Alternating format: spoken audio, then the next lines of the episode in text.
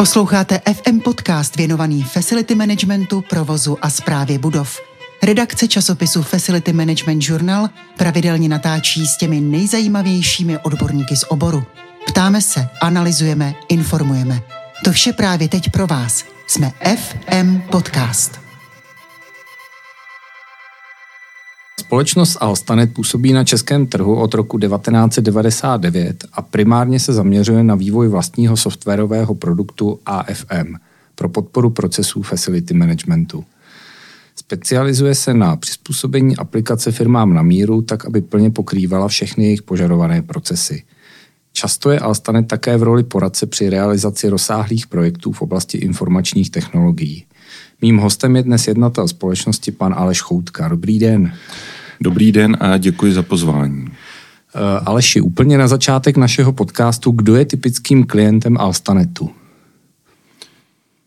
To je těžká otázka. My máme eh, dvě skupiny eh, uživatelů a klientů firmy. Jedna skupina, ta je větší, tak to jsou, řekněme, majitelé nebo uživatelé sítí nemovitostí, typicky desítky až stovky objektů, které sami využívají, často je i vlastní, jsou to například banky, různé maloobchodní řetězce a podobné firmy a druhá skupina, trošku menší, to jsou, eh, to je naopak velmi jako vyhrazená úzká a to jsou poskytovatele FM služeb, facility provider, chcete-li. Takže to je ta druhá skupina. Eh, ta první je hodně barevná, tam opravdu ty biznesy jsou od, eh, řekněme, komerčních firm přes nemocnice nebo veřejnou zprávu, ta druhá je naopak velmi úzká. My se v našem časopisu Facility Management Journal a také v tomhle podcastu zabýváme CAFM systémy. Je to takové velmi jako široké téma. Eh, když to zjednoduším, tak CAFM systém nějakým způsobem sumarizuje proces od těch tvrdých až po ty měkké. Zkusme si to nejdřív na začátek té naší eh, debaty trošku schrnout. Eh, kde vy osobně vidíte hranice a nějakou logiku efektivního CAFM systému? Ty procesy skutečně mohou být velmi široké, eh, zejména v oblasti těch měkkých služeb. I pokud bychom vzali eh, normu 15221, eh, tak jich najdeme opravdu celou řadu.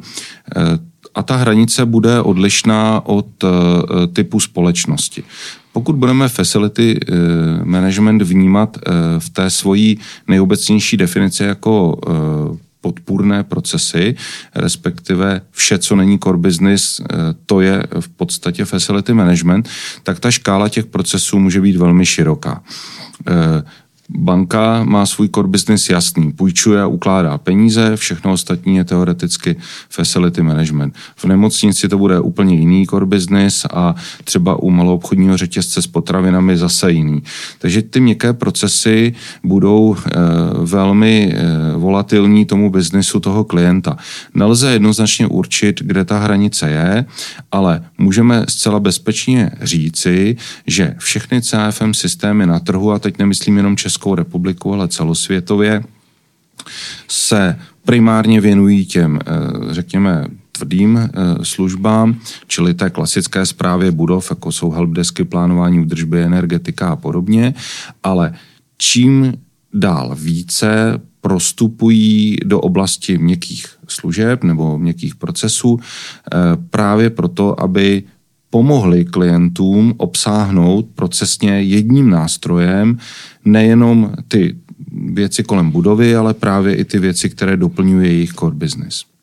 Eh, pojďme se zastavit u toho měkké procesy. Zkuste mi jako zkušený praktik s mnoha uh, zkušenostmi a referencemi říct, co, co je to měkký proces. Co byste označil za měkký proces? Eh, tak ty definice by byly asi složité a jsou někde v zákonech a normách, ale eh, laicky nebo lidsky si to můžeme představit tak, že tvrdé to, co se týká, řekněme, budovy, eh, proto tvrdé, možná proto tvrdé, nevím vlastně ten překlad, jak takhle vznikl, ale jsou to ty věci kolem klasické údržby budovy. Prostě plánujete revize a provádíte helpdesk, měříte spotřebu energie a podobně. A ty měkké eh, služby, měkké procesy se týkají spíše lidí v té budově. To znamená, je to nějaká služba vůči lidem, protože ti lidé vytvářejí konec konců ten core business firmy a čím lepší podmínky bude mít zaměstnanec v té bance, tím lepší výkon podá.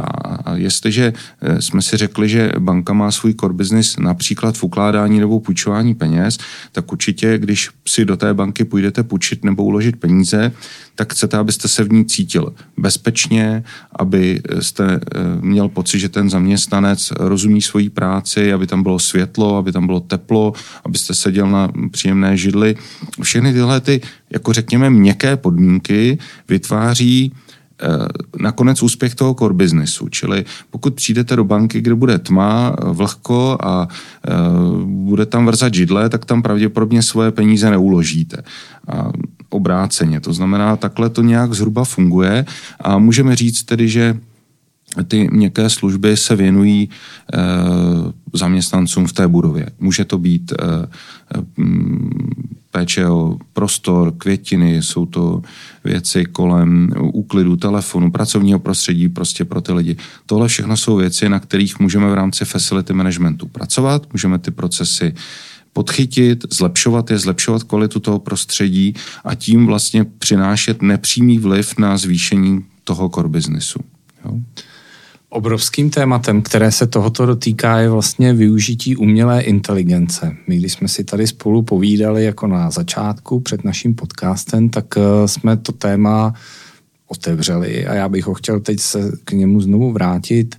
Jakým způsobem si myslíte, že umělá inteligence a všechny ty nástroje, které teď zažívají obrovský boom, můžou v eh, oblasti facility managementu do budoucna hrát roli? Kde vidíte tu možnost využití?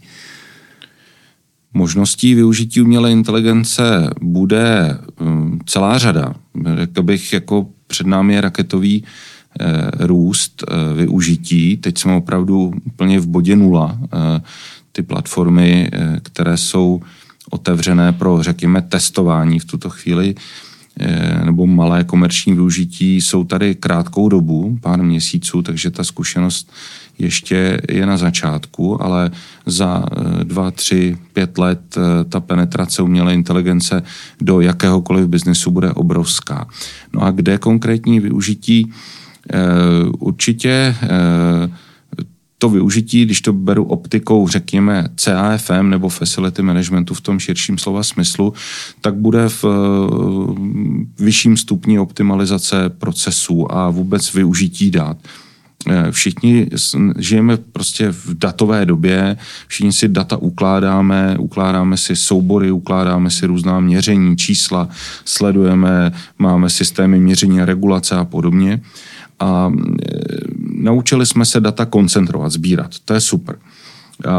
Je relativně složité, Eh, nebo výrazně složitější, než data sbírat, je ty data analyzovat a dělat z toho nějaká ponaučení. A tohle je přesně oblast, kde umělá inteligence může krásně fungovat a nabídne nám hledání věcí, které bychom těžko hledali, hledání závislostí, hledání nějakých syntéz a věcí, které třeba standardně nejsou vidět. Ale pokud na ně pustíme umělou inteligenci, tak nás může krásně navést, kde jsou slabá místa našich procesů, kde se můžeme zlepšit, nebo kde děláme prostě něco špatně. A to je přeci hrozně super. Uh, jakým způsobem vlastně tahle ta implementace může fungovat eh, v konkrétním provozu budovy. Dovedu si představit, že mám nějaký report o spotřebě energií, o vytíženosti zasedaček, dovedu možná měřit, jestli mám správně zalitou zeleň v kancelářích, ale co řekněme takové ty eh, sofistikovanější typy práce, kde je potřeba nějaké analýzy, zkušenosti, dokážete si představit, že i tady umělá inteligence bude hrát nějakou významnou roli? Dovedu si to představit. Eh, ono i u toho eh, sledování spotřeby nebo třeba zalévání květin eh, dneska my ty data umíme měřit, ale pořád je tam člověk. Je tam člověk, který tam něco dělá, který nakonec vyhodnotí, jestli, když tam se nepodařilo zachránit deset kytek ze sta, kde se stala chyba, jestli to bylo moc vody, málo vody a podobně. A ten člověk hledá, proč se to stalo. A tohle je prostor pro umělou inteligenci.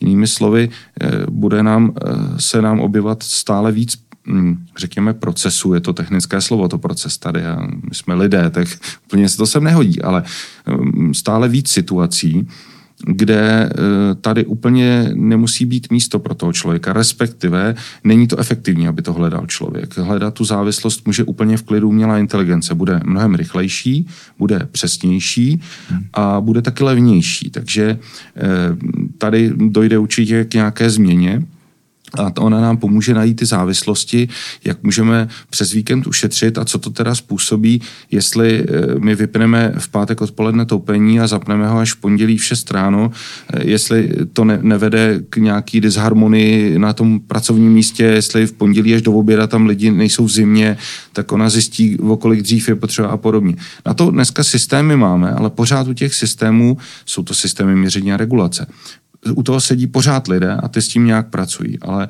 my se dostaneme do fáze, že to zkrátka nebude toho člověka potřebovat. Eh, no a pak je tady celá řada procesů, kde eh, dneska na to ty systémy vůbec nejsou. My prostě mm, všechno analyzujeme ručně, eh, potřebujeme nad těmi daty přemýšlet a vkládat do toho nějaké svoje zkušenosti,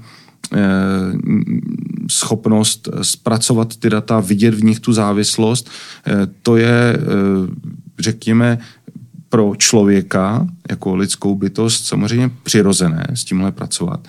Ale ta umělá inteligence je tady proto, aby v podstatě tomuhle vytvořila velmi silnou konkurenci. A pro ty rutinní věci, kde e, není potřeba kreativita, tak to mm, je velmi mož- snadné Eh, nahradit tou umělou inteligencí. Pokud potřebuju kreativitu a budu vymýšlet třeba recepty jako kuchař, no tak e, tam ta umělá inteligence e, to vymyslí taky, ale nemusí to být k jídlu. A ten kuchař prostě tomu dá ještě něco, co třeba ta inteligence nedokáže. Ale pokud si jenom vymyslet, jakým způsobem mám vyřešit svůj smluvní vztah třeba s dodavatelem nějaké služby nebo jakým způsobem mám využívat třeba svůj vozový park nebo parkovací místa, no tak e, tam toho člověka opravdu jako nepotřebuju. To dokáže ta umělá inteligence udělat e, sama od sebe. Eh, neměl byste obavu z nějaké bezpečnosti, protože pořád vlastně ty data posíláte někam, posíláte je někam do cloudu, ztrácíte nad nimi kontrolu a vlastně my jako úplně nevíme, co se na pozadí takové umělé inteligence odehrává to nevíte, ale to už stejně dneska děláte. Ty data v těch hmm. cloudech už stejně máme a tady se eh, ta bezpečnost eh, dat asi úplně nezmění. Samozřejmě nevíme, jestli ta umělá inteligence eh, nám nepodsouvá něco, co my nechceme. To opravdu nevíme, ale to je bohužel, mm, to asi ani nikdy neovlivníte. Jo? Ta um, umělá inteligence samozřejmě obecně nemá emoce, takže ona se e, chová pořád stejně, jakoby, jenom se sama trénuje a zlepšuje, ale v, v zásadě e, je bezemoční. Ale nemůžeme vyloučit, že někde za ní nestojí někdo, kdo jí určitou emoci dává, pouze ta emoce není vidět. No. Ale tak to už je filozofický problém, který asi jako hm, nevyřešíme. Určitou obavu bych z toho měl, ale myslím si, že celkově žijeme v době, kdy jsme eh, už, řekněme, eh, ztratili tu určitou ostražitost eh, pro práci s těmi daty a tak dále.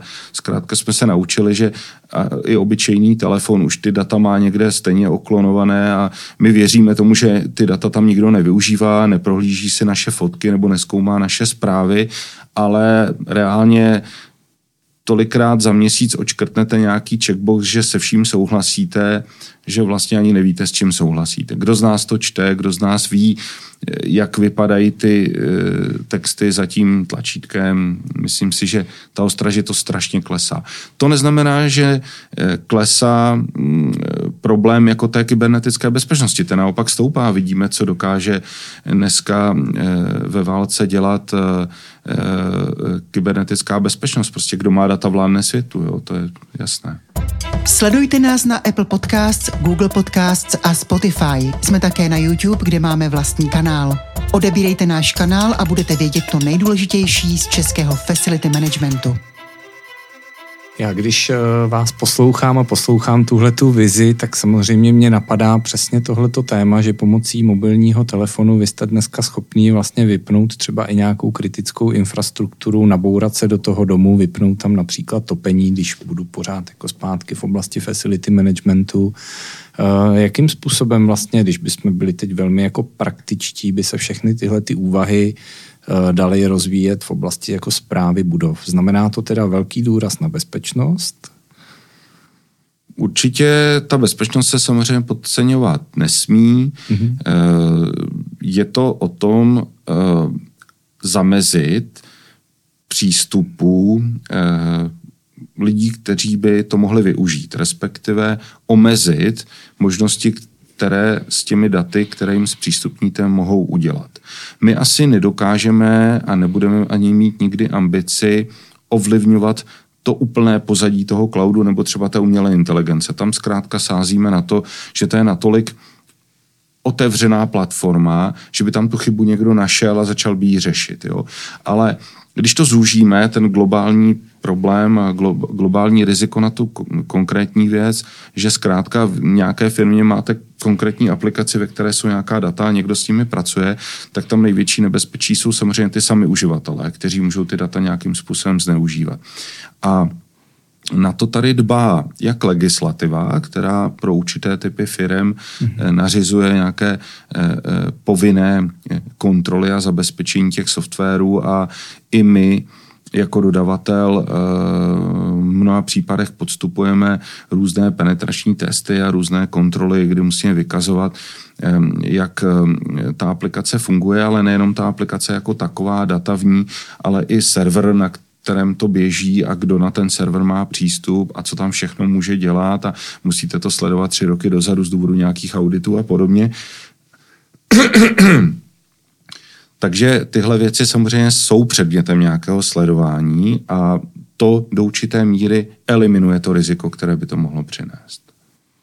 Eh, protože náš podcast poslouchají především čeští posluchači, pojď, eh, pojďme si uvést nějaký konkrétní příklad eh, implementace, kdy s vašimi systémy a s vašimi technologiemi jste nejdál. Co je vaše taková v tuhle chvíli výkladní skříň, která jistým způsobem odráží to, o čem se tady teď bavíme v takové, řekněme, obecné rovině. Teď jak to říct, abych neurazil dalších 120 klientů, které máme, vybrat jednoho. Eh, ale my často i na konferencích eh, eh, uvádíme jako, řekněme, takovou ukázkovou širokou implementaci příklad, který je československý, je to Unicredit banka Česká a Slovenská republika, je to dvojimplementace. Eh, to je eh, příklad takové prémiové eh, CFM aplikace už možná skoro 10 let. A to proto, že ten facility manager Unicredit banky našel před těmi deseti lety odvahu a do CFM aplikace začal integrovat i procesy právě z oblasti měkkých služeb, což bylo velmi pokrokové před deseti lety.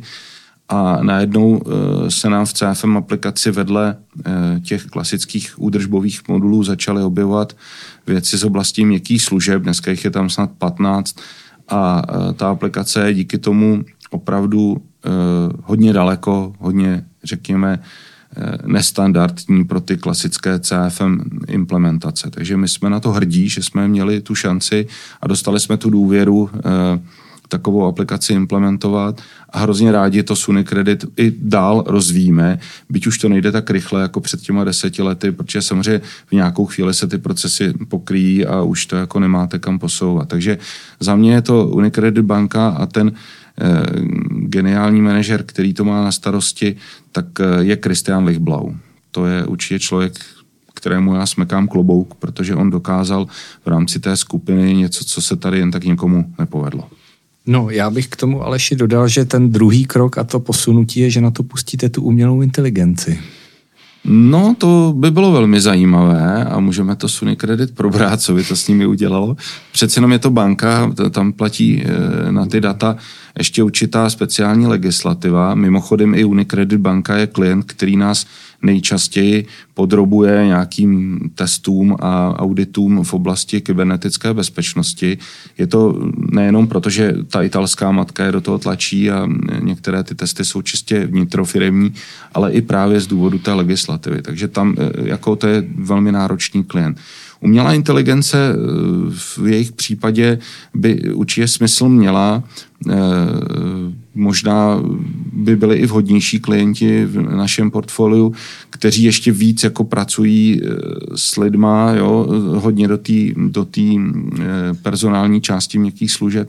Tam si myslím, že tam ten prostor pro tu umělou inteligenci je jako určitě jako velký. No. Takže je to téma určitě. I my to začínáme s klienty probírat, i my se jich ptáme na zkušenosti využívání třeba v jiných procesech, jako než jenom zpráva majetku. Že? Tak je to téma. Možná, když se tady potkáme za rok, tak eh, budeme už mít praktičtější a další zkušenosti na tohle téma. Já moc děkuji za odpovědi. Jsem velmi rád, že jsme si tady dnes mohli popovídat eh, na takové velmi jako filozofické a futuristické téma. Eh, mým hostem byl Aleš Choutka ze společnosti Alstanet. Děkuji za to, že jste si našel čas. Já také děkuji za pozvání, za krásná témata. Bylo to příjemné povídání. Děkuji. Jsme rádi, že vás FM Podcast baví. Vytvořila ho pro vás redakce časopisu Facility Management Journal. Připravil a moderoval Radek Váňa v pražském studiu Idealab. A ještě pro vás máme dva tipy.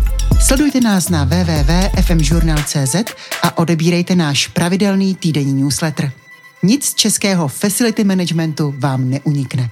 Jsme FM Podcast.